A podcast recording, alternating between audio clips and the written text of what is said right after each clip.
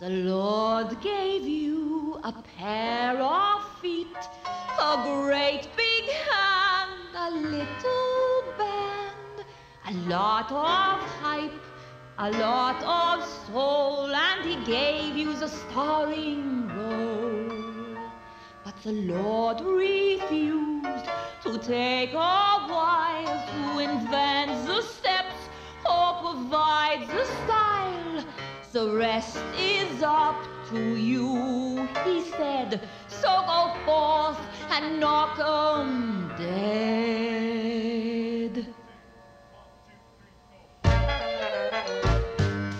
Congratulations, you're in the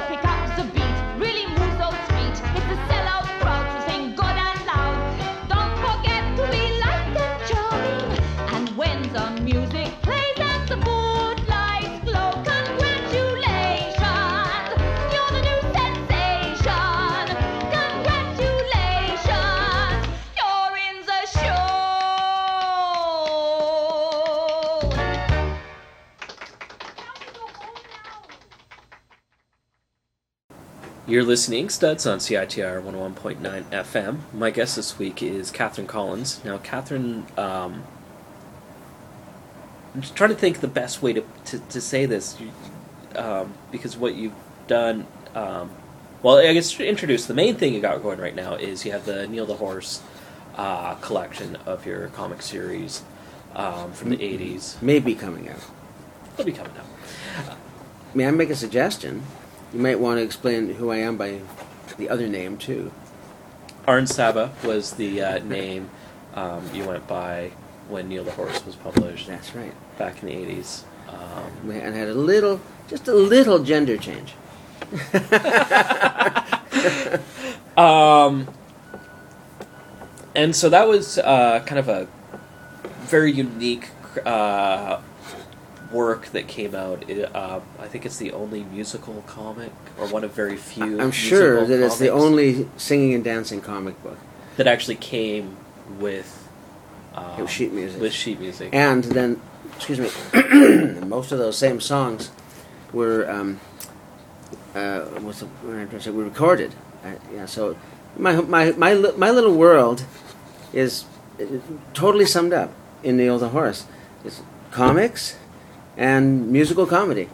And that was, the, of course, the motto for the Neil the Horse characters, was making the world safe for musical comedy. And you're doing so once again now with the uh, with the Indiegogo campaign. Um, to, to, to publish the work, uh, Hermes Press um, is looking to raise funds to print up the book. Um, for me, uh, I'm excited to support this, um, being Inkstuds. It's really uh, interested in Canadian work. Um, it was fun rereading this because it is, in a way, distinctly Canadian. Is it? Do you think so? I think there's some pretty Canadian components. I guess there are. Well, certainly there's one very long story. Um, Neil in Old New France. So that's one thing that you wouldn't find in an American comic. Which for uh, the un uh, Canadian uh, would be Quebec. Quebec. Now. yeah, right. So, may may I explain quickly to to you folks there at home, uh, Mr. and Mrs. Comic Book, um, that I I did Neil the horse from 1975 to n- 1993, although it was last published in 1991 actually. Um, I started out as a comic strip and then had to had to switch to comic books. At the same time, I was doing CBC radio programs all about comics and writing magazine articles all about comics. And I'm from Vancouver originally, but I moved to Toronto to be closer to the center of Canadian media. So I was pretty inescapable for a couple of decades in, in Canadian media and in the comics world, I guess. Um, I was, you know, one of the more active and prominent people in the comics world in Canada at, at that time. But nobody's heard of me now at all. oh, I, I, I, we're gonna have to agree to disagree on that. Um, Well, the educated elite are aware of me. now, one of the things I was trying to figure out how to how to verbalize is you did a project. Uh, you mentioned uh, being on CBC. Um, I don't want to say project, but you had a radio show where you did quite the same thing that I do now, only um, in the seventies with Well, 70s and 80s. and eighties. Okay. Yeah, uh-huh. um, where you would interview strip cartoonists. Um, and I think before we jump into that, actually, I kind of want to go rewind further back. Um, as I said, I was going kind of chronologically. Um, and kind of thinking about your work and how we kind of get into covering these comics is going back to the first issue of Neil the Horse and the second page where you dedicate to Carl Barks and um, and we we've had conversations before a little uh, just so folks know this isn't the first time Katherine and I have talked and I know Carl Barks is really important to you Absolutely. um, and so wondering taking that step back and kind of as a child reading comics and the impact that seeing these duck books for those who don't know Carl Barks Yes. the creator of Uncle Scrooge and the artist of Donald Duck and Huey Dewey and Louie and Well, many more Carl Barks' work was a really a major part of my childhood and adolescence and the rest of my life. My mom first discovered the Barks comics, and she started buying them for herself. And then, of course, she let us read them, or she read them to us. Actually, her her story was she she told me how she discovered the ten cent comic book, which was she was in the, the drugstore at uh, 41st and Dunbar in Vancouver, Nightingale Drugs, run by Mr. Nightingale, and she saw this spinner of comics, ten cents each. She thought, "Gee, that's nice and cheap." And my mom was always a, a comics lover. I'll have to tell you more about that. But um, she thought, "Okay, I'm gonna, you know, start reading these." And uh, as soon as we all discovered Barks' work, because we didn't know his name, it, all of us loved them. Uh, Me and my three siblings and my mom, we would sit around on the floor looking at the comics. We would laugh our heads off. We, would, we, we were just delighted by them. And uh, so it didn't take too long for me to think, I don't want these to get all ripped up by my brothers and thrown away. So I started taking them and squirreling them away in my room so that I started collecting. I started collecting comic books when I was about seven years old. so, yeah, uh, Carl Barks inspired me to, to to do something unusual. You know, to to create a world. And uh, at first, I thought I would really be inspired by him in the sense of the kind of humor, the even the the look of it. But as soon as I started working on on Neil, I I gave myself more artistic freedom, I guess, than that. You know, you can't decide, oh yeah, I'm going to be just like somebody else. That doesn't seem like a really very good method of, of doing cartoons. So I had to give myself the freedom to do whatever really came naturally. And lo and behold, it turned into a musical comic book. I didn't know that was coming. I didn't start out with that idea at all, but it quickly went that way. But you weren't immediately inclined to do comics. Was that Inclined to do comic books? No. Newspaper strips were always what I loved most. I and said- that's something you really wanted to draw I wanted from, to do, from early on? I yeah, it, I, I never thought about doing comic books. I, I always aspired to, to doing newspaper strips. But of course, when I was a child, back in the 18th century, um, the comics were huge and beautiful. You know, big, beautiful colored pages, and uh, and so that is one kind of comic. But then the little dinky, silly little things they have today is not even the same art form anymore. So when people think of strips, when I say I wanted to do strips, I wanted to do big old-fashioned strips. You Yeah. know? Let me tell another little story about strips. When when my mother was a teenager in the 30s, she started saving, cutting out of the newspaper and pasting into into scrapbooks, Terry and the Pirates. So in the 50s, as soon as I learned how to read, she pulled out the scrapbooks and showed them to me, and I just read them and read them over and over and over again. She had about three and a half years, I think, of, of the very prime best years of Terry and the Pirates. So I, I grew up in the 50s reading the, the 1930s uh, Terry and the Pirates and reading Ca- Carl Barks, you know, two of the greatest masters of comics ever. And uh, I feel so lucky. You know, the rest of the people my age had to wait till the late '80s for a reprint of Caniff to start coming out, and um, so I, I was educated to, to the best. And uh, so, so those two were my biggest influences, even though it, Caniff doesn't really show up in my work. But um, but those those two convinced me that you know doing comics was obviously the only thing a sensible person would do with their lives. Fools. yes. Um, I was thinking about how Floyd Gottfredson kind of, I know him as well as a big. Yeah, there was a late influence. It was different than th- I was aware of his work. I didn't know his name, but um, uh, it, he didn't really sort of permeate my brain to the same extent. Uh, and, and the reason it showed up so much, so visually, obviously, uh, is because just prior to starting to do Neil the Horse, I had laid hands on a big collection of, of early Mickey strips, reprinted in a in a uh, weekly comics newspaper, not the Menomonee Falls papers, but one called Golden Funnies. And uh, for several years, they would print a, a, a page every week of early Gottfredson daily wow. strips. So I, I saw those, and I just I was just blown away by the by the wonderfulness, if the, whatever the word is, the you know the it seems like a silly word, but the, the beauty of of his line and of his balanced compositions and and the figures that looked so much like they were alive in a in a animated cartoon.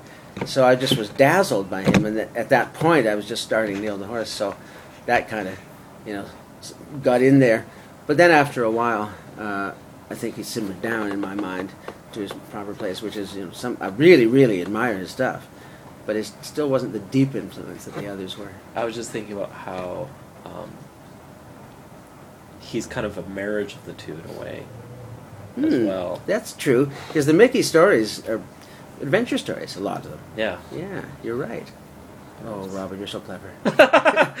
don't, don't. Ah, Flatty, I'll get you nowhere. Um, so, were you um, Neil the Horse was your main comic thing um, in the seventies, but were you playing with other characters before Neil? Well, yeah. Um, I, uh, I I went to UBC, and the the, the student paper there, the Ubyssey, um, Which still runs today. which still runs. Yes, uh, I for four years I did a three times a week strip because the paper came out three times a week. So I had a strip in there th- three times a week for four years, which I'm never ever going to let anybody see. I should go visit their archives. I think it's even online actually. It was a it was a mock superhero. I had done this character as an illustration for an article, and a whole bunch of people said, "Oh, why don't you make a comic out of him?" Wouldn't have been what I chose. It was a pretend superhero called Moral Man, M O R A L, moral, moral man. Oh, okay. And his only power was to go around being moralistic and telling people off. He didn't have any other powers at all. Power of indignation. So um, yeah, so I did that, and that turned into a musical comic strip eventually as well. In the last year, the character started singing a lot. I don't seem to be able to, to contain myself. I also did a when I was 16. I did a illustrated book, so sort of sort of comics about about garbage men, and and it was a musical book. Musical too. garbage man. Yeah, singing, singing and dancing, throwing garbage cans through the air in a choreographed way. So anything that I ever did seemed to turn into into comics with with music. So did you, um, when you're growing up, were you, did you watch a lot of musicals? Did you go to like to the local theaters? Yeah, I was completely enamored of, of musicals. My my parents also loved them, and so I got to see a lot. And, and my dad would buy all sorts of original cast albums and so on. So I was steeped in that in, in musical comedy uh, milieu and, and and and style, you know. And, and I haven't ever been able to get away from that at all. When I, whenever we would come out of a, a movie here on Granville Street, downtown Vancouver, if, we, if we came out of a musical, which we frequently did, I would start singing and dancing on the sidewalk. I was so carried away. I couldn't, I couldn't, I couldn't quite separate the world of the movie where everybody was singing and dancing and my world. It seemed like I took it out of the theater with me, and um, I failed to notice that there was no orchestra playing, and that I had no choreography.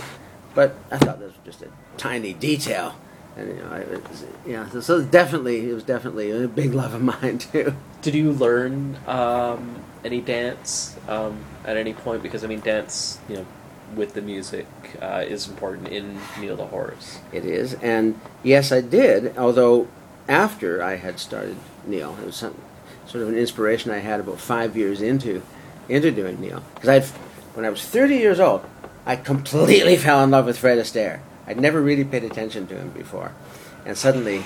I was just in love with this man, you know, and his dance was just wow. He, so he became a huge influence, um, and so uh, then I, of course, you know, starting to put the dance into the comics, dance was turning into a big deal for me. So for eight years in Toronto, I went five days a week for an hour and a half to a professional jazz dance school, and they let me take the opening the you know bottom level class over and over and over again for eight years.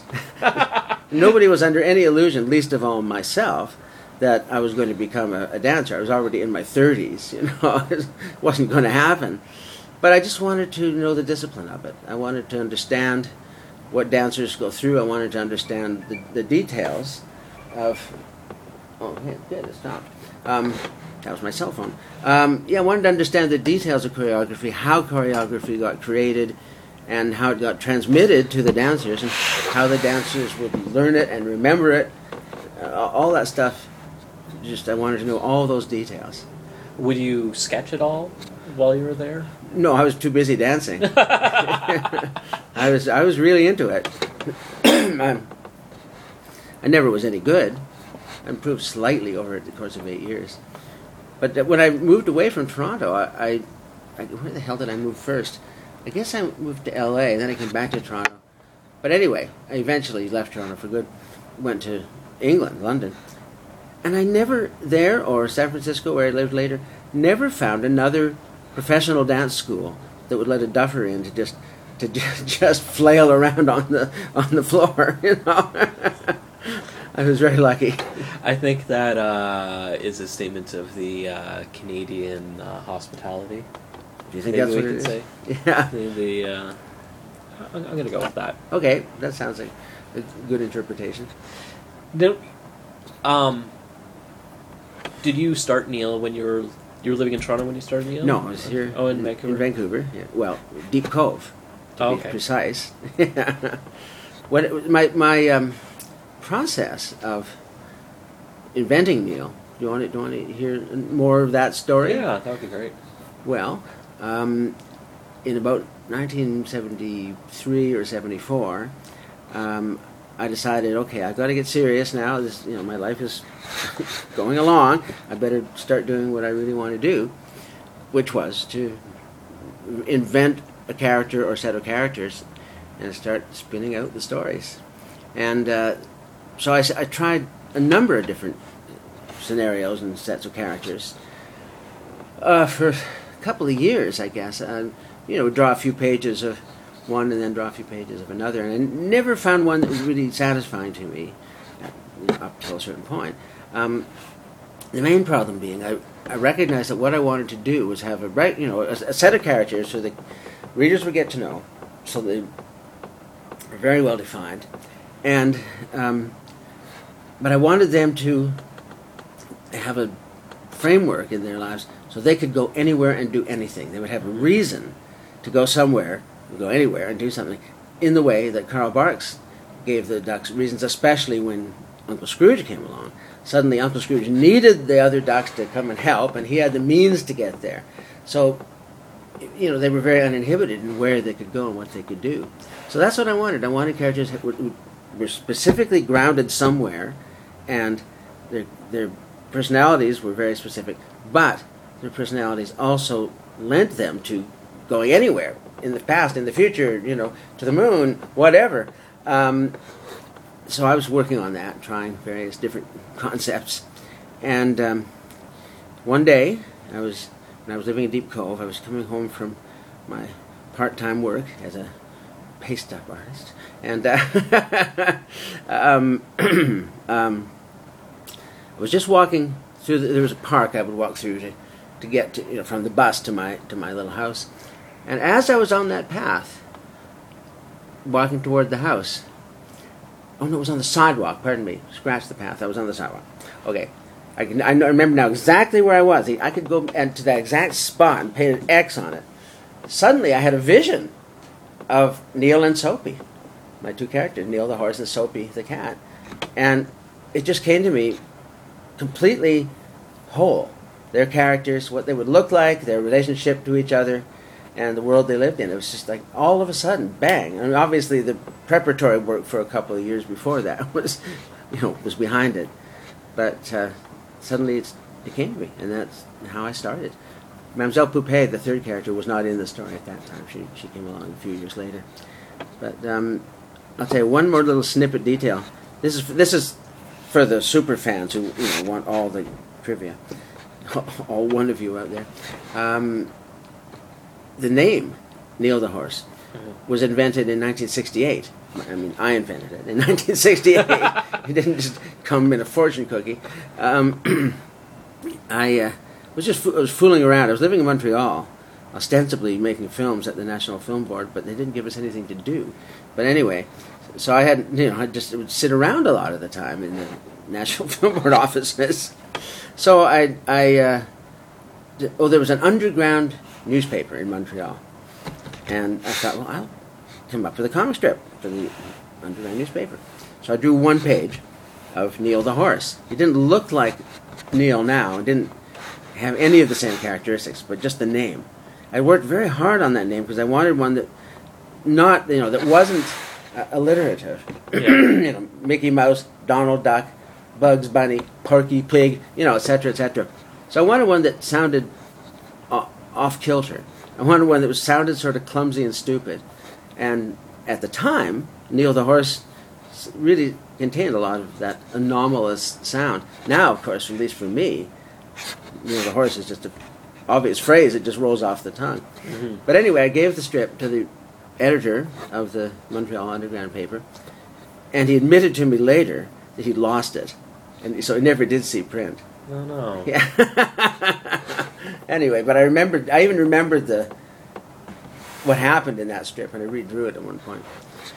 It's interesting talking to you about that point in time because most cartoonists I've talked to that did work then, Mhm. there's such an affinity with the underground movement, and I don't feel that really with you very much at all. Like I know you have some Robert Crumb book, the sketchbook, Yeah, I admire a lot of the underground artists. but it's not something that you feel. Well, I Tried try. I tried a little bit to, you know, but I just don't have that kind of scurrilous nature. I don't. I don't have any any desire to be shocking or outrageous or revolutionary.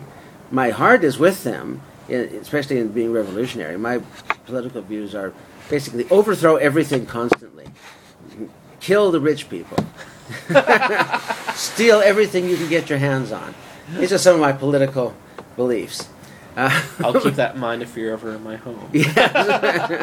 Well, it depends who I'm with before Okay. I steal things. But Okay. yeah, I'm, I'm a belief. I'm a, belie- I'm a believer. I have a belief in in stealing from rich people, and so you know, I have no qualms about that. But uh, it's, I'm not lying either. It's true. I really mean that. Very peculiar. Um, Little Robin Hoodie. no, I steal it and keep it for myself. Oh, okay. Yeah. Anyway, I'm part of that I'm shining you on.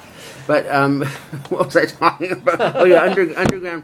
I tried. I tried. You know, in that period when I was sort of figuring out what I could do, because an artist has to find out what they really are capable of and what they are comfortable with. So I tried to find some sorts of attitudes I could strike or statements I could make that would be, you know, that outrageous, and it just didn't come out of me at all. I just, it, I just kept drawing characters singing and dancing. That's all I could do. That's okay. yeah, thank you. Yeah. Um, and maybe we should make a note. Um, although not connected to the underground scene, um, someone that is Trina Robbins um, is doing the introduction. For the for the putative book. Yeah, Yeah. yeah. Trina and I have been friends for, oh God, thirty five years or something like that. Yeah. But Wow. back when we were both young sprouts. but she, do, do you think of Trina as an underground? Well, cartoonist? she started as one. she started as one, and she's uh, an important um, part of of the undergrounds. Like I think the undeniable importance of what Trina did at the time and women's Absolutely. comics. Yeah. Uh, I think women's comics. I mean, I can't understate how important that is as a series, um, Right. providing an avenue for women that, at that point in comics, were pretty marginalized. Very, Um, very much so. And this was the first statement of, of feminism in the comics world. Yeah, And- and it's and it's it's on their terms, Mm-hmm. and that's one of the really great things about women's comics is there's no um, there's no filter um, where with um, you know somewhat allied folks like Art Spiegelman um, that's still an editor that's a male filter Right. that would yeah. play a role um, Yeah, this is directly from the women Yeah. out, out to the reader. Yeah, and so I, I have a pretty pretty strong soft spot for for women's comics. Oh, I, I think that, that's a, a good thing to have. yeah. it's uh, it it's the first of its kind. And It's taken an awfully long time now with the new generation or generations plural of of cartoonists. I don't know that I could guess a proportion, but but there's lots and lots and lots of women who are getting lots and lots and lots of attention, and it seems that any vestige of sort of prejudice against women is gone for the younger for the younger cartoonists. yes and no. Yes and no. Yes and no. You I think think, it depends there? on the uh, on the artist. I think um, um, the internets provide a lot more egalitarianism, Mhm. and we're seeing a lot more kind of um, women like say Kate Beaton. I don't know if you're familiar with Kate. Oh yes, work. absolutely. She, yeah. She's fantastic, and Yeah. uh, another Canadian. Yes. um, we'll, we'll make that note. Um, it's been great for folks to come of that and have amazing success. right. Um, when there hasn't been barriers in the way, where I think uh, institutionally, um, with mainstream publishers, there's still um, male dominated, yes, you know, enterprises and. and, Um, and the subject matter is very male centric too. Yeah. I mean, I think a b- big reason why there weren't very many women cartoonists for a very long time is that very few women wanted to be associated with that kind of work. yeah. They, uh, they either were offended by it or, or or bored by it or both, and just didn't find any appeal. You know. So um, I think in another 25 years or something, when everybody now working in superheroes is, and publishers of superheroes, when they've all died, maybe the mania for superheroes will have died down, although maybe, maybe not. We could have said this exact same statement 50 years ago. Well, maybe, maybe you're right. Yeah. um, and I'll say I, I, I, there are superhero stuff I do enjoy. Um, I think you know anyone who listening to this knows what I cover, and um, if you go to any kind of small press show now, you'll see it's it's a gender balance. Oh, really? Um, you think it is about 50-50? Yeah, Uh-huh. Good. I thought it might be, but I, I didn't know. yeah. No, say if like you go to VanCaf, uh, the Vancouver Comic Art Festival in in May, and you go to that, just check it out. You'll see it'll be quite, I think, happily surprised by Mhm. the hmm the difference there. And it's the same with any of the, the big alternative shows. And that that's the big difference is the small press where you see folks making personal work, I think is where you're seeing more hmm more women getting involved. Well, yeah, the, the superheroes and other other shoot 'em ups and or beat 'em ups. Um, um, that world is, is a is a male world, and uh, it's a different kind of comic. Not just it's not just a matter of it being personal, but other other subjects besides fighting. Yeah. You know, as soon as you get away from that, that, that world is just a very commercial world. It's, it's, you know, those comics wouldn't exist if there wasn't a corporation behind them trying to make as much money as possible. It's, it's nothing to do with the reasons why a lot of us do comics. Yeah.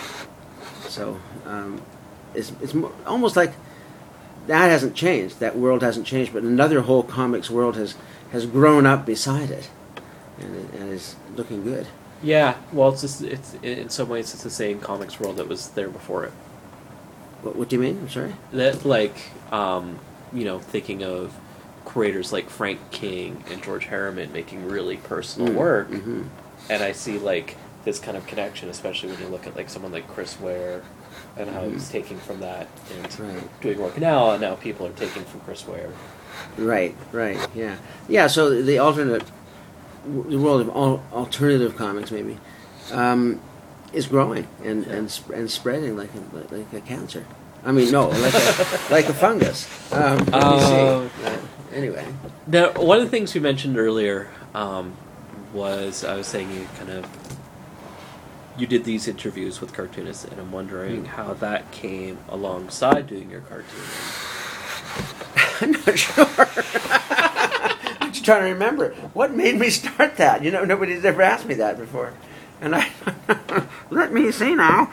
Um, well, I uh, started doing little snippets of uh, of programs here in Vancouver before I moved to Toronto. I, I guess it happened because I, I mean, that part happened because I was interviewed on CBC on the local uh, afternoon show, and uh, and it, it, it turned out that uh, they thought I was a pretty good talker, and that I had an unusual attitude to things, and so it evolved that I would do little sequences for them, you know, ten or fifteen minute sequences, not about comics. The ones here in Vancouver were always about some other quirky thing. Uh, Almost the only one that I remember was I was sent to the PNE to get all the junk food I could find, which is not very difficult. The mini donuts of the PNE are my favorite. The mini donuts, yeah, those are about the only things I can swallow now. But they had me review the like the most egregious of the of the junk food at at, at the PNE. That's not fair. Why? It's not healthy. well, we didn't know that back then. I, and I and I got on a on the telephone live from the PNE, and I, I remember chowing down on a Belgian waffle while I was supposed to be talking on the radio. anyway, then I moved to Toronto, and I thought if nothing else, I needed to keep doing radio because I, I needed the money. And so um, I went into the office of uh, what was it called at that point? Was it Morningside? I guess it was Morningside. M- morning program, three hour a day morning program, and was directed to speak just to one of the producers, who was Vicki Gabereau, who, who then later became briefly famous. Um, and she told me later, you know, a few years later, she, she had misunderstood what I told her. She thought I'd had an awful lot more experience than I really had. I don't know what exactly she heard me say or thought she heard me say. So there I was suddenly thrown into the studio to be on live nationally broadcast radio with very, very little radio experience. Suddenly there I was, uh, sometimes hosting shows, mostly producing, producing and appearing on segments. Um, so I think how the comic interviews, cartoonist interviews started, was that I just had to think of what am I going to do to keep on selling what they used to call items. I'm going to do an item, and an item usually meant between 15 and 25 minutes, a little self-contained little segment of, of the program. Yeah. So, so I just kept coming up with that ideas for items that had to do with comics, and then of course uh, it became natural to interview the, the cartoonists, and then I started adapting their comic strips to um, uh, to radio. I did little radio plays, and it was very difficult to find strips, you know, individual Sunday pages or whatever, that were um, you know not too visual. Where where if you could, you had to be able to tell it in in sound. Uh, but so I would comb through them, and I would I would find things, and uh, then I, I had a budget, so I, I, I was able to use music and sound effects and hire actors. This is back when CBC used to get money. And I think we should, for the American listeners, CBC in Canada, especially at this point, everybody listened to CBC. Now you say everybody. No, no, at, at that point. Back then, yes, yeah, all across the country, especially strangely enough in the in the rural areas or small town areas. Yeah, it was very very national. And soon I started getting letters and postcards from from people, you know, from some pla places I'd never heard of, talking with me about you know what you said about Fred Astaire the other day. I say such and such. It, it, it, was- it was a dialogue, you know.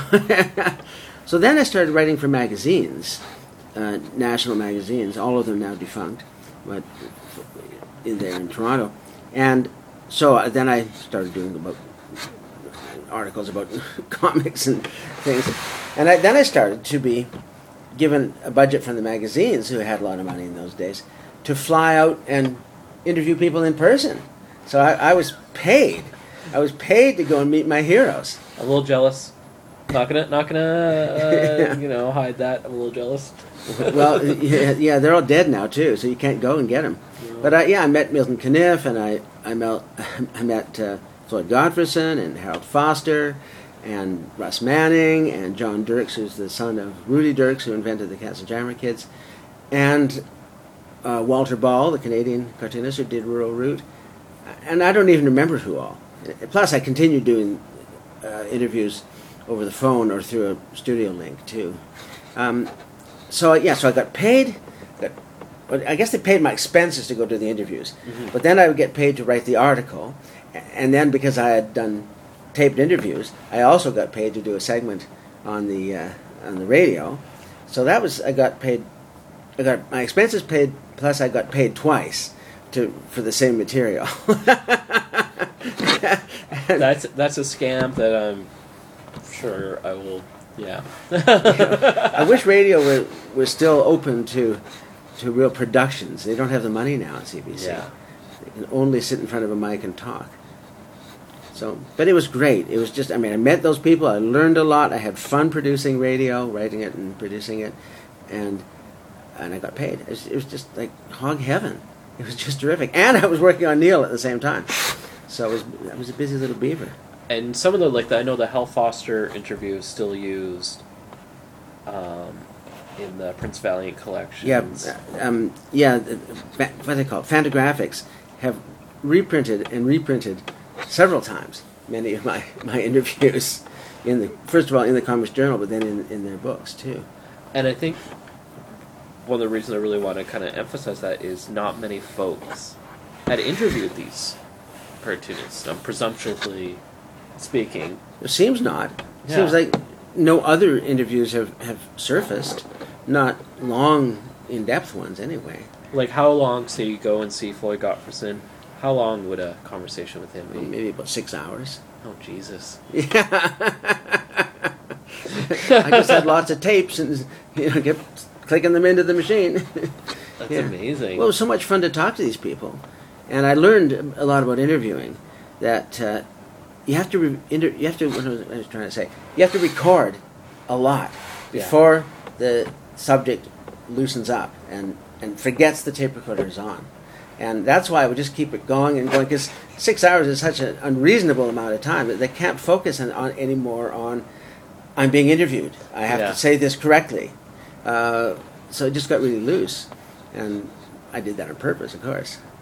Yeah. So yeah, I, I some of those people must have been interviewed by other people, but maybe nobody had the I can Un- see like Milton Caniff obviously being interviewed or for millions of times. yeah. Yeah. but like someone like Floyd Gottfredson because he worked in such relative obscurity Mhm. for so long, being the unnamed Mickey Mouse right. um, artist. You know Mhm. that would have been unusual. Yeah, I think it was, and, and I I guess it, it seems that even the best known artists like Harold Foster, for some reason nobody had done really long interviews. I think that's that's what makes my interviews popular because they people really like them still. It's because they just go on and on. Yeah. And I think the original recordings, or at least copies of the recordings, are with the Uh, the, the- the Billy Ireland. yes, yes, they have the tapes. The I don't have them anymore. They have them. and uh, hopefully one day they'll pry them out of storage. Didn't you say that they had copied some of them? Yeah, I don't know what they're planning on doing with it. Right. I don't know if that's official. well. I wanted to ask them to, to give me copies, digital copies. I was a little premature in, in donating 10,000 boxes of comics effluvia to the library. I just couldn't live with it anymore. You know, it's too much stuff. So they got a lot of goodies. Mhm. no, I definitely hope that that information gets shared because, for me, one of the really neat things about that, especially, is having that voice. Hearing their voices. Yeah, Yes, and like, um, be able to go back and go, okay, that's what that person sound like because it just, um, even myself, like I remember I've interviewed cartoons, like I interviewed Spain, and that New York accent Oh, he yeah, has, yeah. like from Boston, New York, or not Boston, um, Buffalo, New York. I'm sorry, Buffalo. I didn't mean to call you Boston. um, but like he has this really interesting accent, Uh-huh. and it's like I just didn't know what to expect, and to hear that coming from him, yeah. you know, it's Well, yeah, obviously, it should go without saying, but I'm going to say it, which is that a person's voice is a huge part of how they convey their personality. You don't even really have to see the face. If you have to make a choice between seeing the face and hearing the voice, take the voice. Yeah, you're going to learn a lot about that person. yeah. It's it's it's also interesting um, as an interviewer, or even someone reading interviews or listening to interviews. It's a different interview when it's transcribed than when you hear. Mm-hmm. um, because you get these subtle nuances. You get like you you know subtly agreeing there, going hmm, which is something you won't get in the in the in the transcription. Probably not. You know no. that'll get that'll get dumped. Um, and yeah, that's like what's where does someone kind of focus on what their interest is and where does it go and yeah. I'm, I'm going on a tirade. I'm sorry. Something I'd like to mention, just because it's it seemed vital and also very interesting to me. Growing up, loving comics, wanting to do comics, I took it for granted for some reason that it was an art form and and recognized as such, Yeah. and yet, in general, especially in the '60s and '70s, people just absolutely dismissed the possibility of comics being worth anything, just a mere diversion. You know, no no more permanent or or uh, impressive than a bag of popcorn. It was just something that you ate and threw away the bag.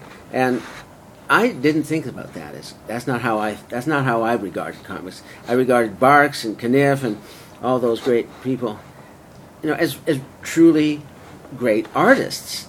Well, the weird thing was when I interviewed all of them, every single one of these people, they didn't think that at all. They had this modesty, which, but I think it was more than modesty. Modesty I can understand, but they just, I mean, even Caniff, for God's sake, and Foster, they would just say, "Oh, it's just for selling the newspapers. It's not worth anything. This is not art." You know, is, I'm just, I'm just trying to sell newspapers, and they would not accept the idea, on any terms, in any way whatsoever, to any extent, that they deserved the title of artist. I remember you told me once about how like Hal Foster didn't keep his pages. Yeah, no, oh, not and they at were all. huge. Yes, yeah, he had one. He had one original, but he used to do them in thirds because they, they were so damn big. He, these had been fastened back together or fastened together to make it a whole page. He kept it standing up in the back of a closet because he had nowhere else to put it, and it was taller than him. Yeah. Gigantic pages. And like the amount of work that he would have to put in for something like that. Yeah. Apparently, he would put in sixty to eighty hours every week. Jesus. Yeah. And then, this is one of the more horrible stories that I've ever heard. The, it was common, no, I shouldn't say common, it was standard. It was what was done when you were a cartoonist in those days, a strip cartoonist.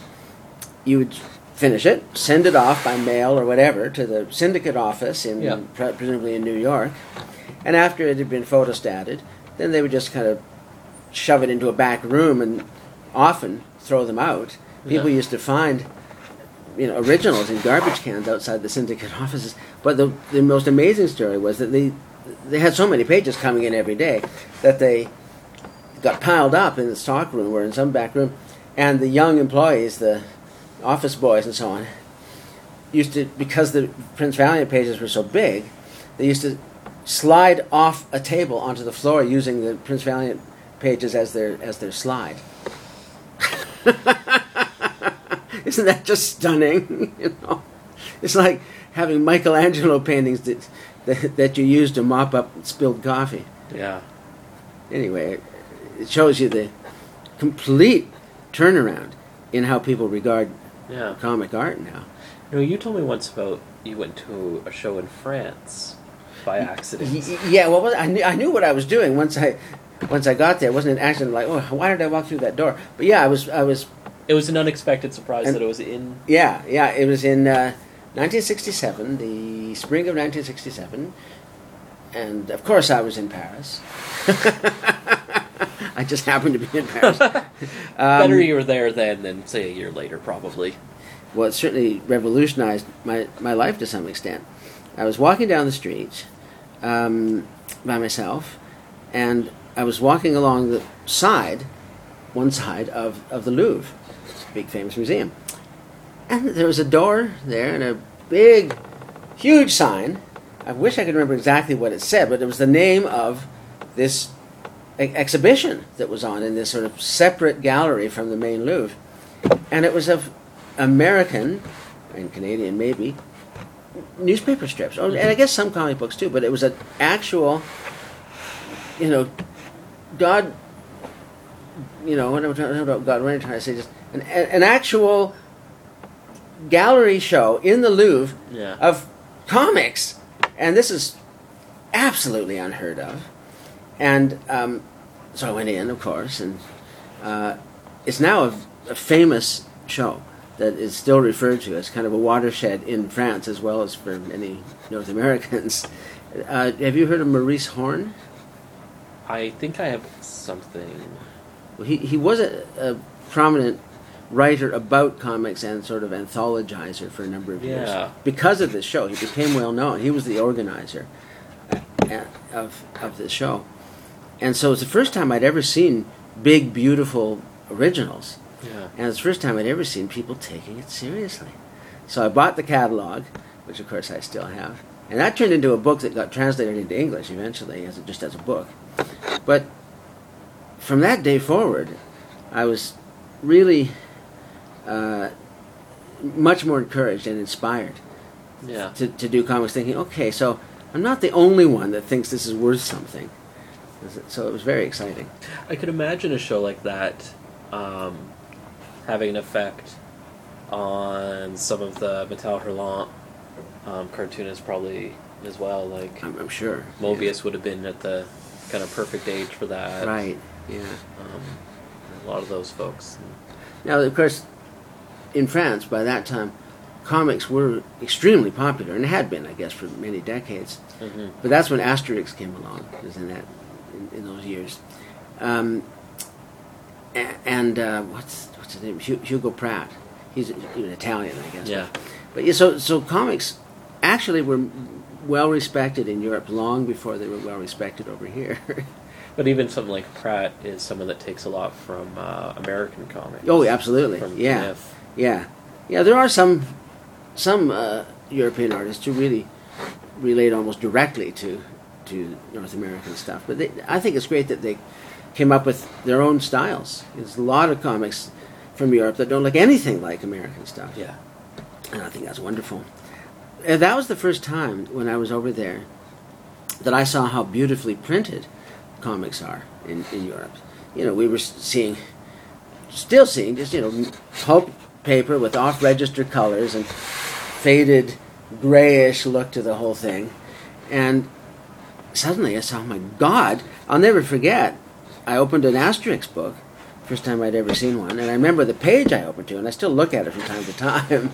It was a scene that was taking place by the at the seaside on the beach, and the the gradation of different colors in the water as it moved around just stunned me. I thought, my God, this looks like a real world. They're they're taking cartoon drawings and making the colors so subtle and so so real looking that brings it up into into much more of a, se- a sense of reality of, it- of it seeming to be a real real thing that's happening. I was just so excited, and it took like another, I don't know, what fifteen or twenty years before st- stuff started being printed like that in mm-hmm. North America. It, my eyes just bulged out. Yeah, it wasn't until after until late seventies, early eighties, really, until after quote unquote graphic novels. right. Well, there was some there was some well printed comics in uh, Heavy Metal magazine and, Yeah. and National Lampoon. That was where it first reared its ugly head, but uh, or its beautiful head. Um, but yeah, the first graphic novels on. I was looking at them the other day. They're embarrassing. They're just stupid stories, just pulpy stories. People didn't get it. Yeah, you can you can print it nice and big now, and have nice bright colors, and it can be longer than a normal comic book. But nobody thought, and it could be a good story and tell her intelligent writing. No, no, forget that. It was still mystery stories, and I can't even typify what they were. Just pulp. Yeah, no, I um, I was digressing to folks about one thing in particular. I'm gonna leave that off. Right now. I'll, I'll digress to you later. You're gonna, I'm sorry. You're gonna about some uh, some of the particular um, early graphic novel, and uh, one thing I know, like I've talked to George Metzger about, um, who quote unquote did the first book called a graphic novel. He's like, I didn't do the first one. Lynd Ward was doing books years ago. Well, that's that's true. Yeah, yeah. But I think when graphic novels started appearing with that name on them, Mhm. The thing that makes it separate in a way, I guess, from what's this? Is it Lynd Ward or Ward Lynd? Anyway, Lynd Ward, I think, isn't it? Yeah. Because the graphic novels that we know from the '80s and onward, they arose within the comics world, Yeah. and you know. Lynd Ward had to deal with the, the real world. Yeah. but these were coming up by artists that people knew, and and they looked familiar enough. Styles were familiar enough that people could say, "Okay, I see the connection between this new form and the old form," Yeah. and, and so that's why it caught on. I think finally. Yeah. I kind of see like Milt Gross's work more of a a uh, precedence than Lynd Ward, anyways. That's that's a, a good point because yeah, I've got that book he did. Does he do more than one? He done her wrong. Yeah, I've got that. I'm trying to remember if he did any other book length things. Mm, I think that's the only book length thing, and then he did lots of comic book. Lots and lots and lots. Yeah, yeah. But uh, I don't. Yeah, that's interesting. He did put out that he he he he done her wrong or she did him wrong or whatever, and but it, but there wasn't another one. That just happened, and then nobody did it again for a long time Yeah. for some reason. Uh, and then there were some interesting things um, in the early '70s. Uh, my God, his name's totally escaping me. Um, and it was pu- published out of Toronto. Um, the Cage and the Projector. oh, Why is his name escaping me? And they Yeah. just republished uh, the Cage um, oh, really? Coach House books. It was Coach House who published them to begin with, I Yeah. think. Yeah. Yeah, I, I remember those now. I hadn't given them a thought for decades, but yeah, for some reason I remember the projector. But uh, yeah, I don't know who did it either.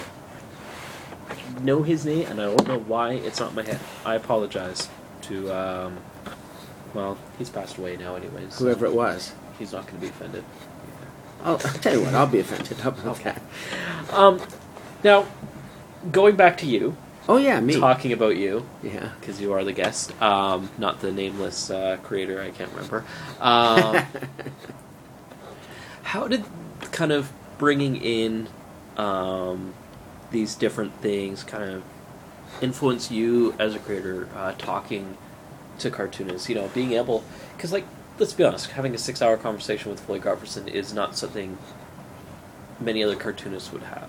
Um, and i'm wondering about having these talks with cartoonists um, would you approach them yourself at points as a cartoonist and kind of getting knowledge from that or I didn't quite understand. Would, would I approach them? What do you mean by that? um, during your interview process, Uh-huh. um, would you ask questions from like a cartoonist point of view? Oh yeah, yeah. I, I, I made it very clear that I was also a aspiring, at least, cartoonist, and and and they- they were good enough most of the time to to sort of you know switch modes, and it was like cartoonist to cartoonist in the conversations yeah, a lot of the time, which was very flattering. you know? um, but um, I mean, that, I guess that's that was where I was really truly coming from. You know, Yeah.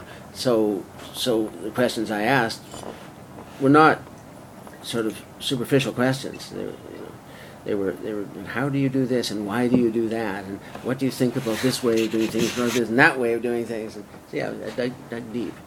Did that affect your own um, creative process?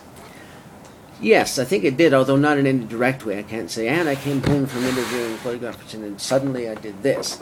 But um, seeing it from the point of view of the world of professional cartooning, especially the, the then dying off, older, retiring generation of, of, of, of cartoonists, um, it really gave me a feeling for, for what it at least had been like to be a professional in in the field. They, the, you know, not only the all the famous stories about the deadlines and the ghosts and everything, but also to get back to what I said before, the thing about their attitude was so surprising to me that they didn't take themselves seriously at all. They could not. They were constitutionally unable to to take themselves seriously, which was really odd. I, f- I found.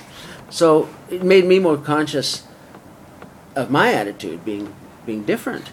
And I, st- I did meet other cartoonists of my age, uh, mostly in Toronto, who had more of the old-fashioned attitude. I probably was the most hoity-toity of all of them, you know, with my nose in the air. this is art, you know. but um, yeah, it really it helped me in my own mind to position myself on the map with the other cartoonists in the world. And I was sort of way off to the side someplace, but I was, but I always kept a direct connection. My, you know, my inspirations were always from the mainstream. Yeah. But then I took it somewhere else. I guess I, I've never been too thrilled by super experimental comics. Mhm. I want I want them to be comics still. You're you're very much into the kind of the I guess playful action.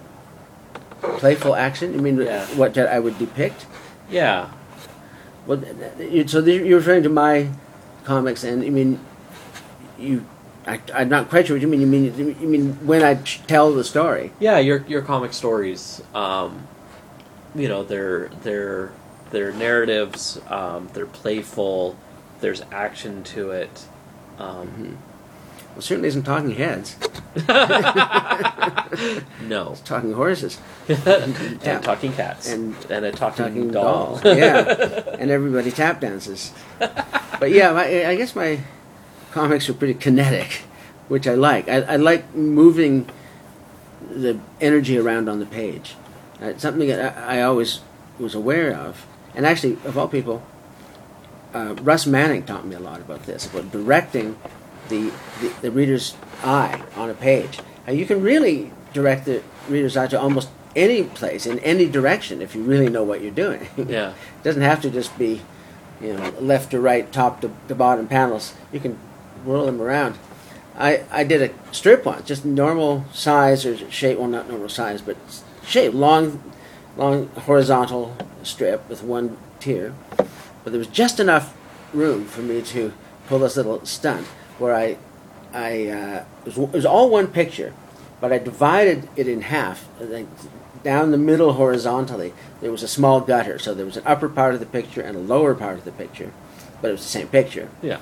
And I directed the eye across the top, you know, left to right, and then back right to left across the bottom. And it really worked. I really managed to do it. People had to read it that way, you know. so, um, yeah, action is, is to me terribly important. It, it that's that's most of a lot of what tells the story. The characters are usually talking about something else or just mouthing off. so, yeah, a, a, a reviewer um, said about my comics fairly recently something I didn't even notice. He no, he noticed that I never use thought balloons. Never, ever, ever. I've never used one that I can Yeah. remember anyway. Um, and I show what's going on. I don't talk about it. The characters, if they're thinking, oh, should I go around that corner and up the stairs or should I not? Well, I make it clear that what's going on without them having a balloon saying, should I go up those stairs? Yeah. Yeah, yeah. so I didn't know I was doing that until somebody pointed it out. I didn't even think about it either, but it's, uh, I know um, they're like Alan Moore, for I think for most of his career, did not use any thought balloons. Mm-mm. Um, partly because it also you're providing too much. Yeah, yeah. Y- You're not asking a lot of your actors. Yeah, because that's what I think of the characters as. You know, they need to act. I guess because I'm all also really deeply into uh, animation, cartoon animation. I think of it that way. I, I, often, without really consciously thinking about it, but I, I when I write a story and draw the page, I think of it as a movie yeah, a lot of the time. That's what I'm trying to trying to depict. I want the reader to feel that they're seeing an animated cartoon. And uh, then, of course, with, with dance, you know, you, you, you have to think, well, how, what am I going to show here with dance? I didn't want to just show a bunch of flailing arms and legs and a random impression of dance. I actually inve- invented real choreography because by that time I had been had been dancing and studying Fred. in the class. Y- Yeah, we're dancing in the class. Yeah, yeah. Um, so I actually invented choreography along the lines of what Fred Astaire would have would have designed, and then I would draw the figures with enough um, sort of continuity from from pose to pose that you could run your eye along and then down the page and actually see the dance. You know, this pose, then this pose, then this pose. I was so proud of myself for, for doing that. I remember you'll have just the the row of the feet, just like the legs twirling. Oh yeah, that's right. With uh, Mademoiselle Poupée. Mademoiselle Poupée. Poupée.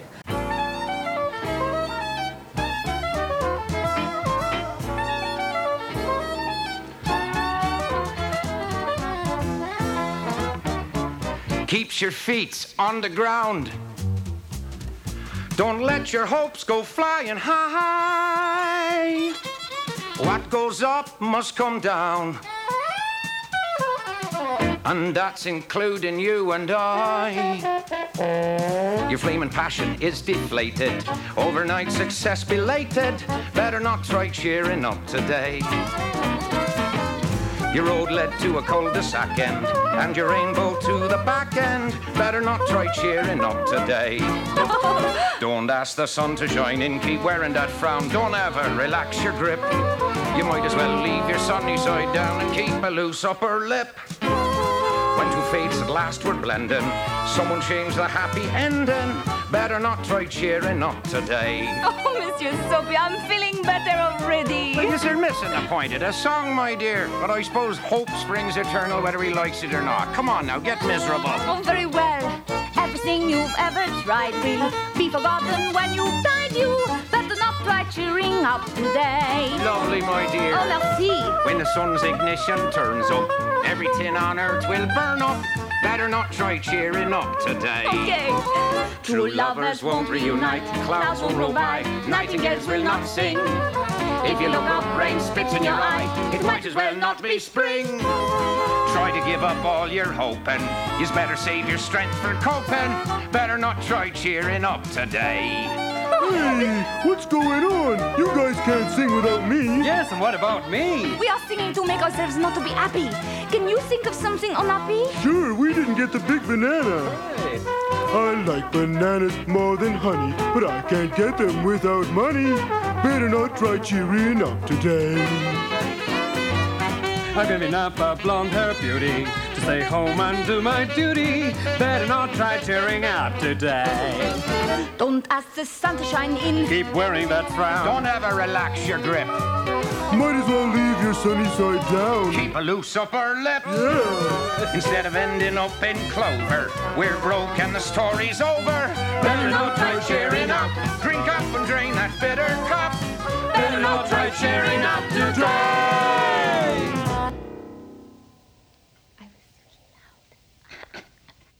Here's a little trivial piece of information that I just remembered. Remember when we were talking about the show at the Louvre? Yeah. that there was two guys that organized it, and I couldn't remember the second guy's name, but now I do. The first one was Maurice Horn. The second one was Pierre Couperie, and they were stalwarts of the comic fan scene in France uh, for quite a number of years before this exhibition happened, and then they continued to be sort of leading lights. So, just thought I'd drop that other name. It's history. People need to know these things. It's important. Um, as a uh, as a, an historian, or at least someone with a history degree who Aha. you know pretends to be an historian. Um, no, originally Neil was a comic strip, a newspaper strip, Right? Um, and you actually ran a syndicate. Uh, yeah, that's a whole really long story full of thud, thud and blunder. But uh, I know uh, I, I, uh, we haven't talked too much about it, but uh, Dave Sim mentioned that you rejected him. not me. I didn't know anything about that. The, the the syndicate started before I got into it. Mhm. I uh, I was still I was living here in Vancouver, and um, the fellow who was like the most energetic behind the syndicate um, was Jeff Wakefield, and uh, he he recruited a bunch of other artists. I think they had all met at at the um, art school, which I've completely forgotten the name of. But anyway, so Jeff and three or four other guys started the syndicate, and then then they heard about me, and I was syndicating Neil my, myself from Yeah. here, and so two years, or year no year and a half, I guess went by with me still being here, and them out there, and then I suddenly decided one day that I really should move to Toronto because if you're, especially in the '70s, if you if you wanted to be at all prominent or successful in, in any kind of media in Canada, you had to go to Toronto. Yeah. So I realized that, so I went to Toronto. And of course, I immediately got in touch with Jeff. We'd been communicating before that and decided to join forces. And um, so Jeff and I became the ones really running the syndicate. Um, so it must have been before I got there that Dave Sims rejected. I think he did okay. I think he was fine. Yeah, yeah, he got over it. but he was wounded, no doubt. Oh, I'm sure he's constantly wounded. Um, and when you um, eventually, with Dave Sim, were published in uh, Submission Service, Yeah. and um, was that your first time doing regular comic book comic? Well, um, almost the first time. Um, after several years, it was like between between my own syndicate efforts and then also uh, the syndicate in Toronto, which was, by the way, GLP Publications, Great Lake Productions or something. Um, between the, those two things, I'd been doing it for four years, selling to Canadian weeklies only, small town weeklies. Um, but it was tapering off. The, the, we weren't making any new sales, and the papers were slowly canceling, and it, the writing was on the wall. You Mhm. know. So um, just at that time, there's a guy whose name I've forgotten, who decided he was going to be publishing annuals, Canadian children's content in annual form, every Christmas. And uh, one of them was the Canadian Comics Annual, and the other was the Canadian Children's Annual. Two a year. They only lasted for two years total. But um, I forgot how what the connection was, how they got to me. But anyway, they wanted some of my material done in in comic book form because, of course, that's what it's a, it's a book, you know. So I was quite surprised. I had to really think, oh, gee, if I'm going to do comic books, what are they going to be like? And so it took me a couple of years of, of figuring that out. Uh, and then uh, I think after the second year of that, um, there was a an, an exhibit of comic art uh, at U of T, and um, with some of my stuff there from the second book. Um, and Dave Sims saw that exhibit and got in touch with me, and, Oh, okay. and the rest is history. He, he I, I- was presuming it was Deni that had contacted you, but it was. Uh, well, I don't remember when, it, when they actually uh, like phoned me or wrote me or whatever they did. I don't remember who it was. Okay. But I mean, because they were married at the time, so Yeah. it could have been either of them. I don't know. But uh, well, I wanted to say a word about my my uh, newspaper strips. hmm Uh, I started out trying to do it as a comedic story, um, but then when I moved back east and started working with Jeff, um, they were all doing uh, gag strips. You know, because we were with the syndicate, we were only doing one strip a week because these are weekly newspapers.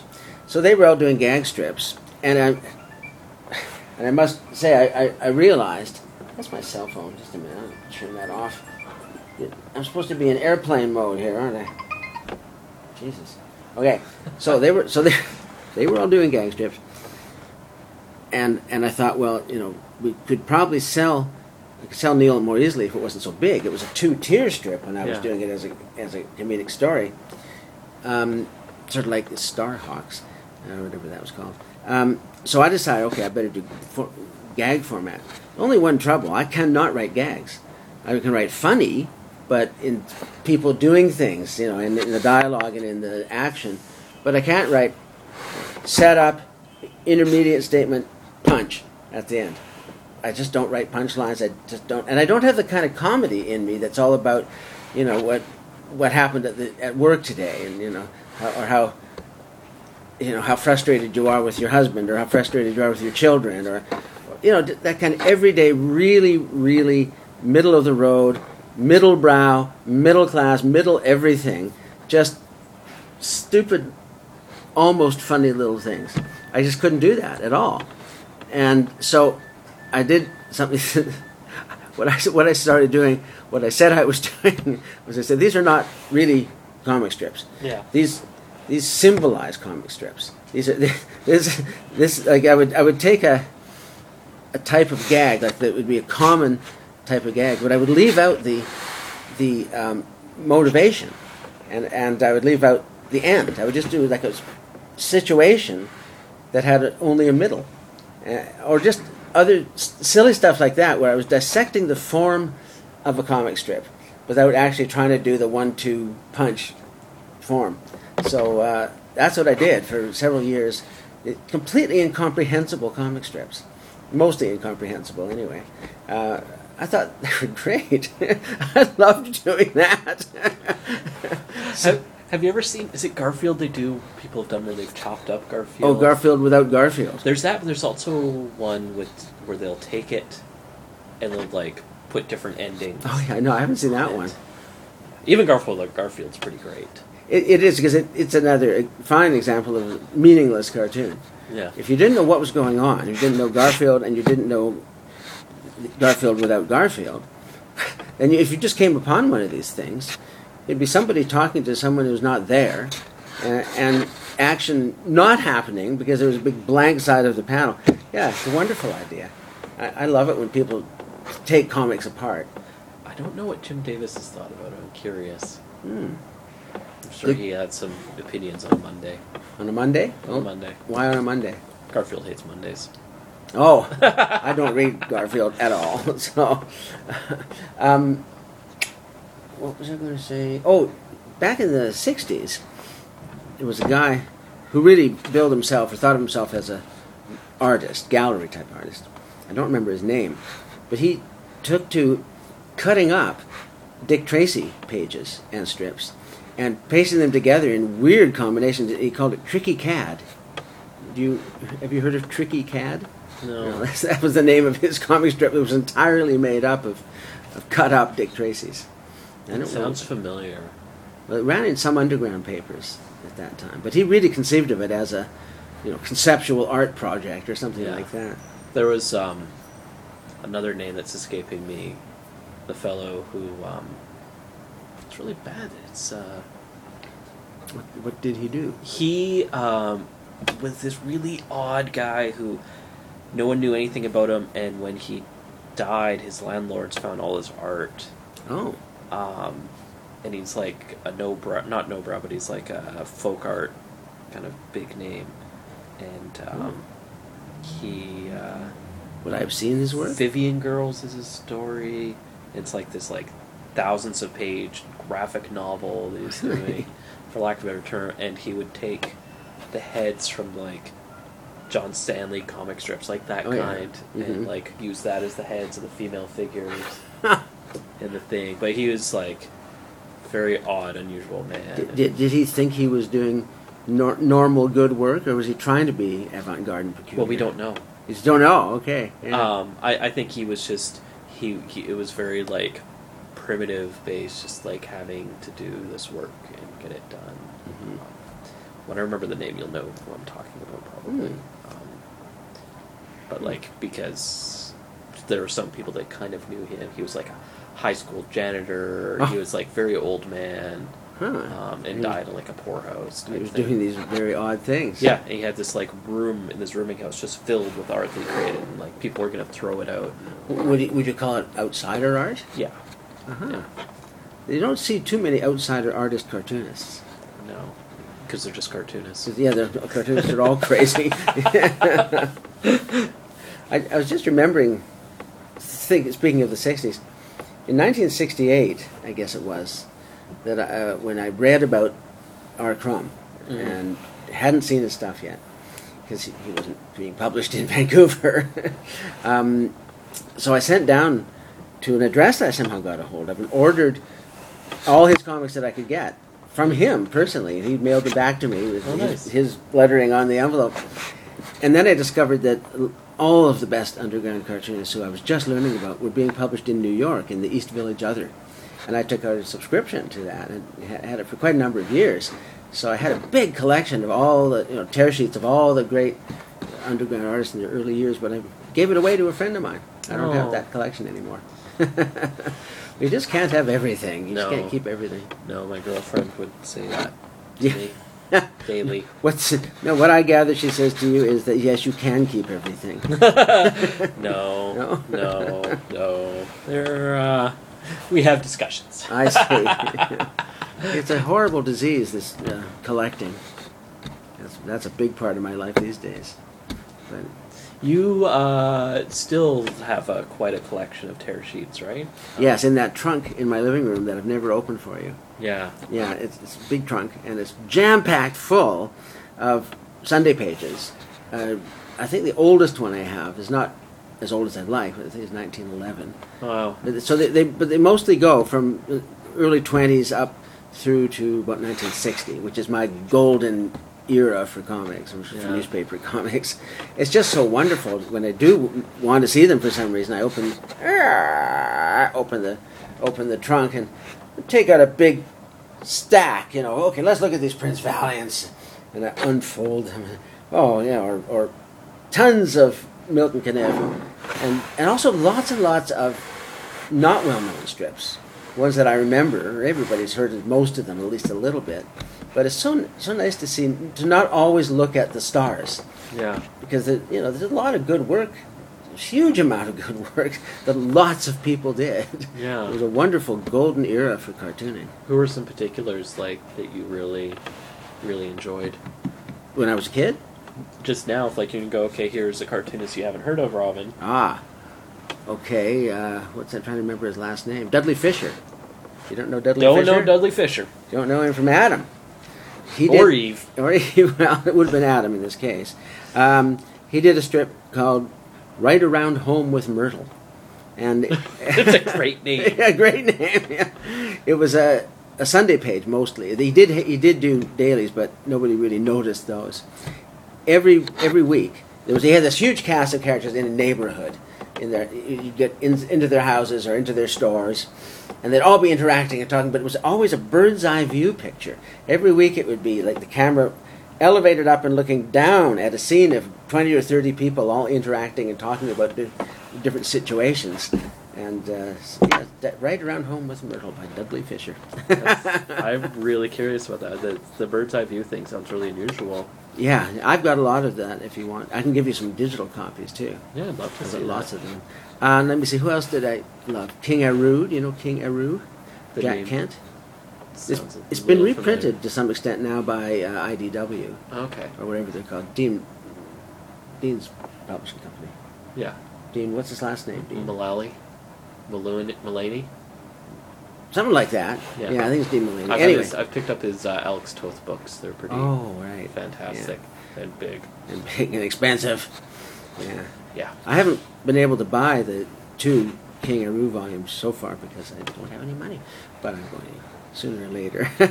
so let's see, what other ones did I love? I'll tell you one I didn't like. I didn't like Joe Palooka. It's just so boring, and the characters were so repulsive, so cloying. What? Are, what? Isn't it funny how you? Oh, I know. I've got a really, a real favorite that most people have never heard of. It was the topper until it became the bottomer for Blondie. It's Colonel Potterby and the Duchess. It's a pantomime strip, it's all silent, never any balloons at all. These two characters, the Duchess, who seems to be this kind of middle-aged single woman, and her off-and-on boyfriend, Colonel Potterby, and they just they're tootling around in different, different adventures every week. They're going somewhere in a car or in a boat or walking down the street.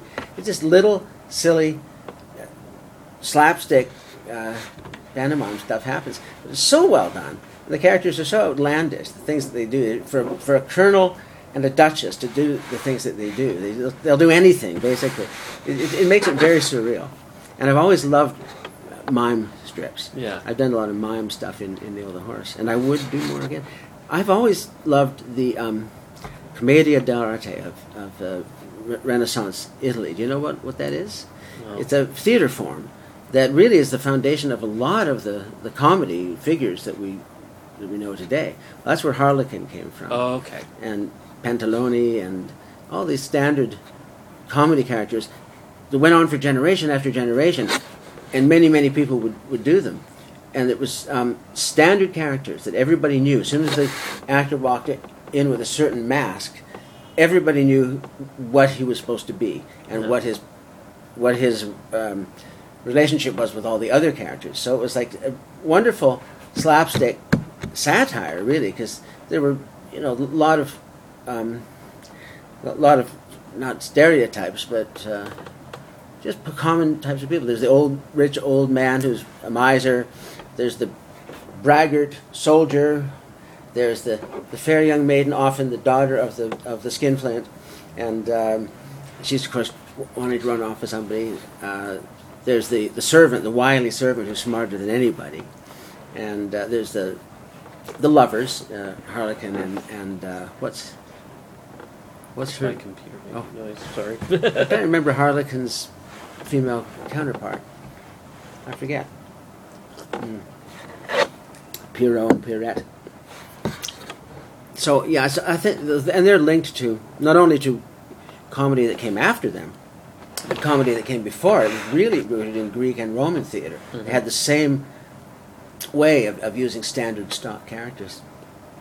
So I guess I'm saying that because it stemmed from Colonel Potterby and the Duchess, and uh, um, Colonel Potterby and the Duchess. yeah, I just love it. I, I, I get all the strips of those that I can possibly find. They sound like characters off of Downton Abbey. oh yeah, right. Well, they, they they could be, We're gonna get a visit from Colonel Potterby and the Duchess are coming this week. but they don't say anything. No. So anyway, let me see if I can come up with one more obscure. Okay, this one's not too obscure, but I loved Otto Messmer, uh, Felix the Cat strips. Mhm. He did beautiful big Sundays. Uh, oh, some of the very very early comics. That's my great lust these days is for the comics from 1890s and 1910s. Um, well, I just absolutely adore George McManus bringing up Father. But some of the old time cartoonists whose names are almost completely forgotten now, like Frederick Opper, who invented Happy Hooligan, and also invented hundreds of other characters. And, um, well, of course, Winsor McCay. Um, but uh, it's a guy whose name I don't know how to pronounce. It's O U T C A U L T, Utcult or something. Oh yeah, He he invented, uh, amongst other things, Buster Brown, yeah. and um, oh, and he did and he did uh, the Yellow Kid first of all too. Yeah. So R.F. Utkult, uh, uh, is that is? trying to, I don't remember his first name actually, but I don't know how you pronounce that name. I am horrible at pronunciations. Well, we'll just have to say Mr. Yeah. Anyway, I, I could dredge more out of my memory for I could go on forever. You know? I think, and, and I really value um, that knowledge of, of this work. Um, of the early early stuff. yeah, it's well, just of of all these different comic strips, because like what we see, we're still getting, um, you know, Dean's taste from Yeah. from there, from Fantagraphics. We're getting Kim Thompson's taste. Um, They, they seem to be pretty good. They, but they're all each person's takes. Oh, right. And yeah. that's what I'm saying. So, like, you know, your interests equally valid. Um, But I don't run a publishing company. no. Uh, Thank God. it sounds like a lot of work. oh yeah. Yeah.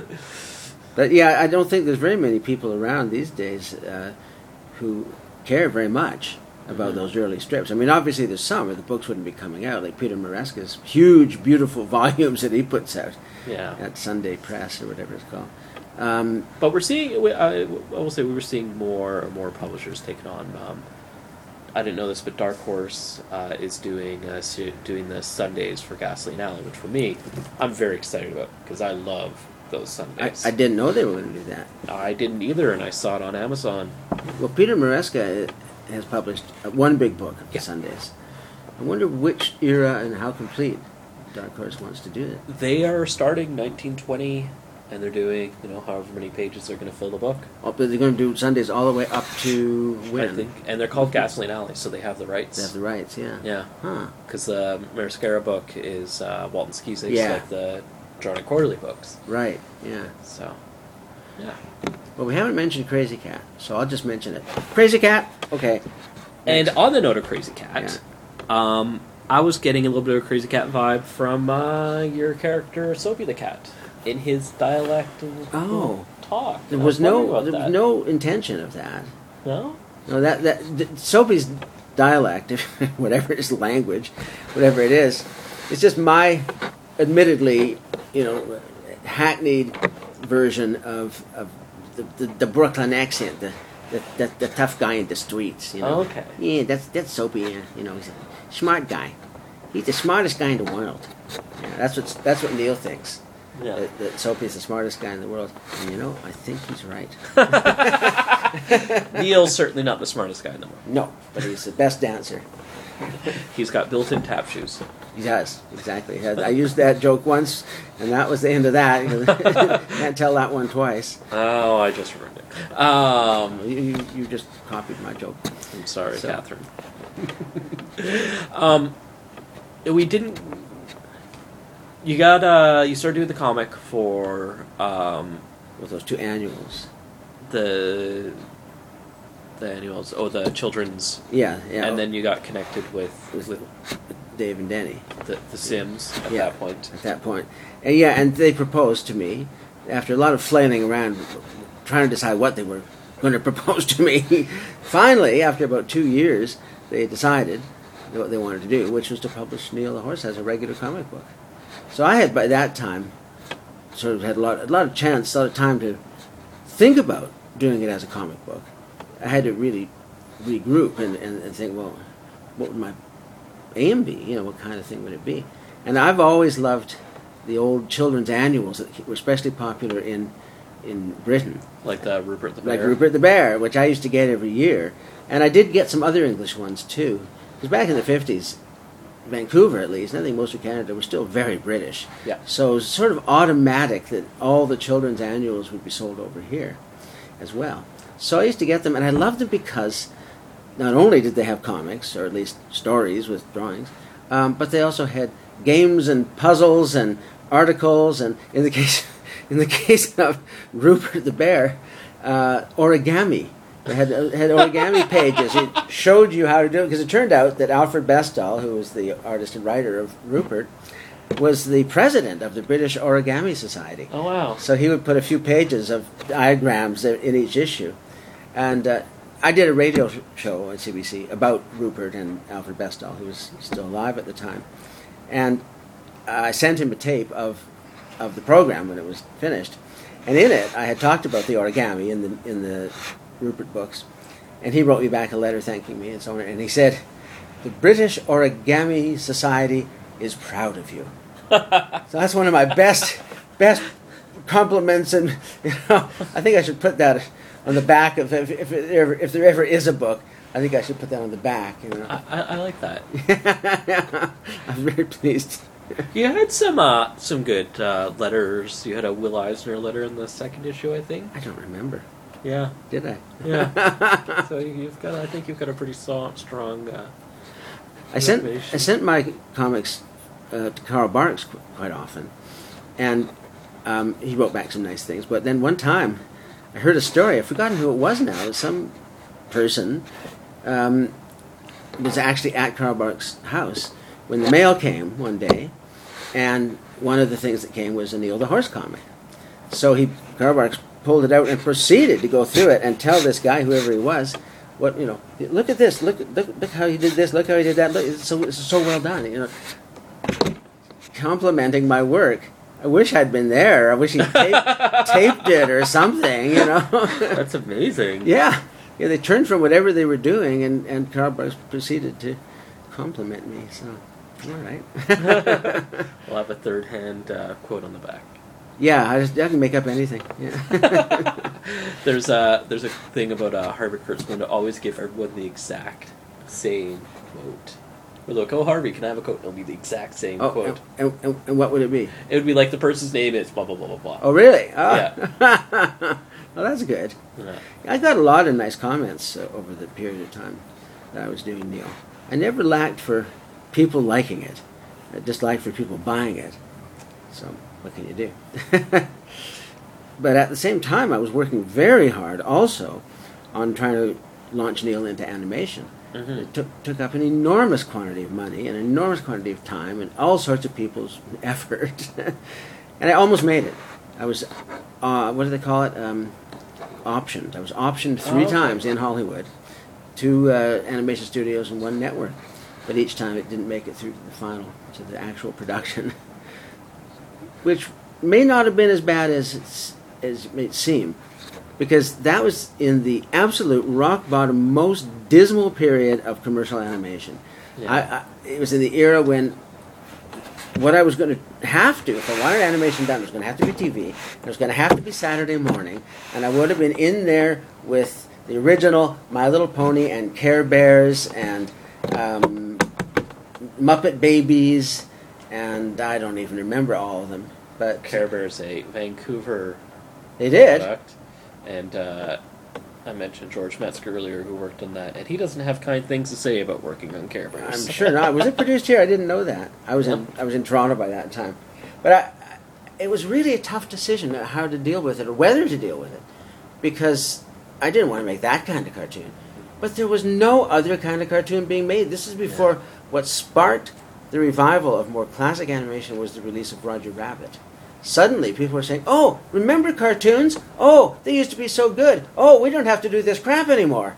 And everything started coming back just after I had given up, basically, on on uh, trying to get into animation. It, it, uh, it was a, the worst time in the period of animation ever. So it would have meant that I, Neil would have been turned into I don't know what. So, You don't want to know. Well, I think I can guess. But here's something nobody knows or nobody's paying any attention to. In around uh, 1999 or 2000, Nelvana, Evil Studio, run by Evil Man, um, Michael Hirsch, who ought to be strung up. oh, battery is getting low. All right, that's okay. We probably have another twenty minutes or so. they stole Neil the horse. They had, they had optioned Neil the horse back in that animation period. Yeah. decade later, 1999, they put out a series and they syndicated it and made money on it and had merchandise. It was called um, Marvin, the tap dancing horse, about this not very bright tap dancing horse with his pal, the the orange cat named Swifty, who would ride around on Marvin's my back, God. and they were in show business trying to make it. Now Poupée wasn't in it, but the, the, the opening story that they used for their pilot was the same story that I did for my very first story of Neil the Horse in the, in the newspapers. And I took it to a lawyer in San Francisco, to a, fir- a firm, copyright was one of their Yeah. specialties, and they said they didn't think that I had a case. Strikes me that I do. Have you ever talked to any Canadian lawyers? No, I, I haven't been in the mood, Yeah. but I think I will at some point. yeah. That's highly unfortunate. I'm hoping what it will mean if I did take it to court. First of all, I would like to get $300 million. These are my terms. Secondly, I want to put Michael Hirsch through a wood chipper. She's joking, really. She's no, joking. I'm not. anyway, Um, one of the aspects of Neil is uh, uh, Mada- Mademoiselle Poupée Mm-hmm. is the fashion. it's the the, the, fa- the the clothes. The fact that she does not have a singular outfit. Yeah, she. Well, this was because of Barb Rausch. That she was my, my dear friend, the late Barb Rausch. When I was just starting the Neil the Horse comics, I was I was living in L.A. for a while, and I went to a meeting of the Comic Art Professionals Society, which I had joined, and there was this woman, um, about my age, I guess, maybe a touch older, um, who had just moved to L.A. She'd been an art teacher all her life, all her adult life, in Flint, Michigan. She she had she had quit her job, packed up everything she owned, and driven to L.A. deciding to be a successful cartoonist, Yeah. and she did. But her first job in L.A. was from me, which was to help me with the the, the fashions. I wanted I wanted uh, to, to look good, and I'm not very good at fashions at all. Barb, on the other hand, was one of the original Katy Keene artists who used to send in drawings to Bill Woggon in the 50s and he would put them in his comic book. And she was such a good artist. She could draw any type of costume for any type of figure from any era at doing anything. I mean, if I if I said "No, I, I want to have Bulgarian shoemakers dancing with uh, Italian countesses, and this would be taking place in 1436 in Venice, she would know exactly what to draw. She never used any reference. She had her own in her head, any kind of costume from anywhere. And her drawing was so beautiful, and she did it so fast. She was just a marvel. And she was a wonderfully eccentric, crazy person, too. Unfortunately, she died of cancer, and, and uh, I miss her a lot. But that's how the fashions and paper dolls came in. I just thought, oh, another thing, another thing to throw in. Because as I said, like I, I copied, or I didn't say copied, but I fashioned my comic book format after the English annuals, where there's a little bit of everything. Yeah. And paper dolls, I thought, okay, that's another everything. So that's why it was there. I don't really care about fashions that much, but I thought, oh, good. It was a definitely noticeable part. Is um, you know not just the paper dolls, but uh, Poupée herself. Her- all the costumes. Yeah. Yeah, she Barb always did the costumes. so, yeah, that was fun. And David Roman was the other person Yes. that did a lot of work with you. Yes, for uh, I'm trying to think how many years was that? About twenty years, something like that. Oh, wow. Yeah, he still lives in Toronto, uh, and it his role was very difficult to define. Um, he he really was a co-creator to a great extent because we would brainstorm so much stuff, and he was a big influence, telling me things I didn't know about all sorts of stuff in the world, including lots of comics. He loved a whole different type of comic than I did. He was the first one that ever told me about Will Eisner and the Spirit, and he loved all the old ECs and stuff like that. So I didn't actually want to do that kind of thing, but it was another perspective. Yeah. And he was very good at helping me develop the stories and think of uh, sort of what are the what is what are the moral implications of what we're doing in a story. He was a very he was a very strict moralist, and I didn't Yeah. mind that at all. And he was also a good artist. He would he would do help me with the inking mostly, and all the all, all the backgrounds, all the architecture. Oh, he was so good at that. Now I got to do it all, all myself if I'm ever going to draw again. Well, no time like the present. Well, we'll see. I, um, might as well. I might as well mention that uh, since the battery's going, that um, I'm thinking more about doing more comics again than I, more than I ever have since I stopped 20 years ago. Just for those who came in late, I stopped doing Neil the Horse and doing comics because in 1993 suddenly I couldn't get published, and this was not the day of the internet or self-publishing or print on demand or any of those things that nowadays or the web of course you know uh, nowadays people don't have to have a publishing company. Y- but back then it was you don't have a publishing company you're not a cartoonist anymore. Yeah. and nobody would publish me. Not any now, now every pu- comics publisher in North America turned me down I had the graphic novel and it was just just ready to ink you know so it had some of the pages inked I just was nobody anymore all of a sudden. And after a while, I thought, well, I guess I have to give up now. Didn't know what else to do, so so I did. I gave up. Went off to to have a different life. Uh, I'm a social worker, but I also coincidentally, I think it was a coincidence. It was also just around the time that I had my gender reassignment, as they call it. And it's a weird, weirdest thing. Your assignment is to be a girl, which was fine with me. So, so I went away and just ignored comics. I was really hurt. I was really, really hurt that nobody wanted me anymore. Um, but luckily, I had uh, another life to live. So it was only in the last few months suddenly that I've been dragged back, kicking and screaming into the comics community again because people had been so nice. Th- th- This uh, Hermes Press wants to do the book, which we may or may or may not get to put it out um, because of the money.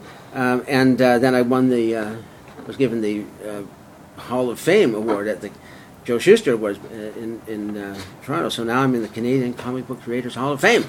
So it's all wonderful and nice.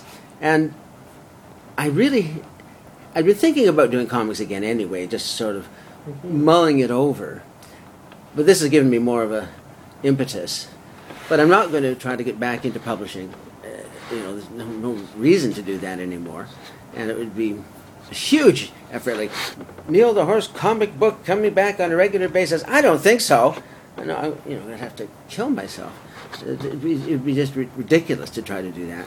Um, but I can do whatever comics I want and put them on the web and let people have a look at them, and then maybe do some some self-publishing, print on demand, stuff like that. And it wouldn't necessarily be Neil. I've told you a little bit about I want to do some autobiographical comics, not about me and my travails so much as my memories and my and my thoughts about things. Autobiographical in a slightly different sense than than some. You know, you're not going to have to wade through my my bad dates, you know, anything, anything like that, or my neuroses. And woke up this morning and tried to kill myself. And, you know, it, it's, it'll be other things. And then I'd probably like to do Neil again at some point. I think. Oh, let me tell you a story. This typifies exactly, or illustrates exactly how I see myself now. I'm 66 years old. I uh, took some courses and did some volunteer work and got into this this um, uh, social work. I worked with people with mental and physical disabilities. I really like doing it. It's I don't know why, but I knew I wanted to do it. Um, now there was there used to be an old well she wasn't old at first a, a woman in the 1920s and 30s a blues singer named Alberta Hunter. This is of course in the states. She was a black woman, and she toured all over Europe and the states with, with big names. She she sang along with uh, Louis Armstrong sometimes, and and she was a, a famous, well recorded blues singer. Well, after blues and, and jazz sort of went away from being the popular music when when rock and roll supplanted it. She she suddenly had no work. Yeah. And here she was. She was in her, I think, in her sixties, about about where I am now. And she took some training and went off and became a nurse in hospitals in New York City. Well, sort of twenty or thirty years later, I don't remember exactly how long, but long time. She was still working as a nurse. She was in her 80s, and nobody knew how old she was. And she started singing again. Somehow, she was lured out of retirement, and people found her places to sing. They found gigs for her. And she became a regular performer again. She was able to quit the nursing, and she sang in clubs. I saw her in the 80s in New York, uh, right up till she died. She did a new recording and everything. So, so my fantasy is that I'll be the Alberta Hunter of, of comics. Um, I, you know, went away for 20 years, went into a completely different profession. Nobody in my in my work knows anything about me being a cartoonist, and they don't know how old I am either. For that matter, they think I'm 80. But um, No, they don't. no, no, they don't. No, no. So that's that's an inspiring figure for me to see that somebody could go away, do something else, make a complete life out of doing something else, and go back to the, the first thing. And luckily now, I'm not rich. I never. I don't have any money, but I do get my old age security every month now, um, and a few other government stipends here and there. Plus, I'm working part time as a social worker. Um, I think I see coming for me for the next decade or two a time of my life when I'll be not well off, but I'll be secure, um, unless they abolish old age pensions. Um, I'm And- knocking on wood. yeah, really. There's no wood here. Oh no. Um, so uh, you know, the thing is, I would have time if I can work part time. I'll still have a number of days every every week, just for myself, and I, I could do it. I could I could draw comics again. So that might happen. I don't know. Life continues to surprise. I think you've picked the perfect thing for us to end on, Katherine. Do we need to say anything more about the Indiegogo page? We should mention that um, Indiegogo. Uh, I'll have a link on the website for uh, the campaign's called "Save Neil the Horse," something stupid like that. um, and uh, it'll be published by Hermes Press. Press. I keep want to say Hermes Press. That's terrible and pretentious of me. Well, well, actually, in, in French, you would say Hermes. Yeah, So. even more horrible of me Pretentious, yeah, because well, I cannot get even close to that. Ah, well, I'm nothing but if not pretentious. But um, yeah, the the page is only the appeal. The campaign is only going till November the seventh. Undoubtedly, some people will be hearing this long after that. If this fundraising effort doesn't work, which so far it looks like it won't, um, something else will happen. yeah. We'll do something else. The- Neil will be available sometime in the next few years. So, so there. So, thank you so much, Katherine. Thank you, Robin. We could go on and on.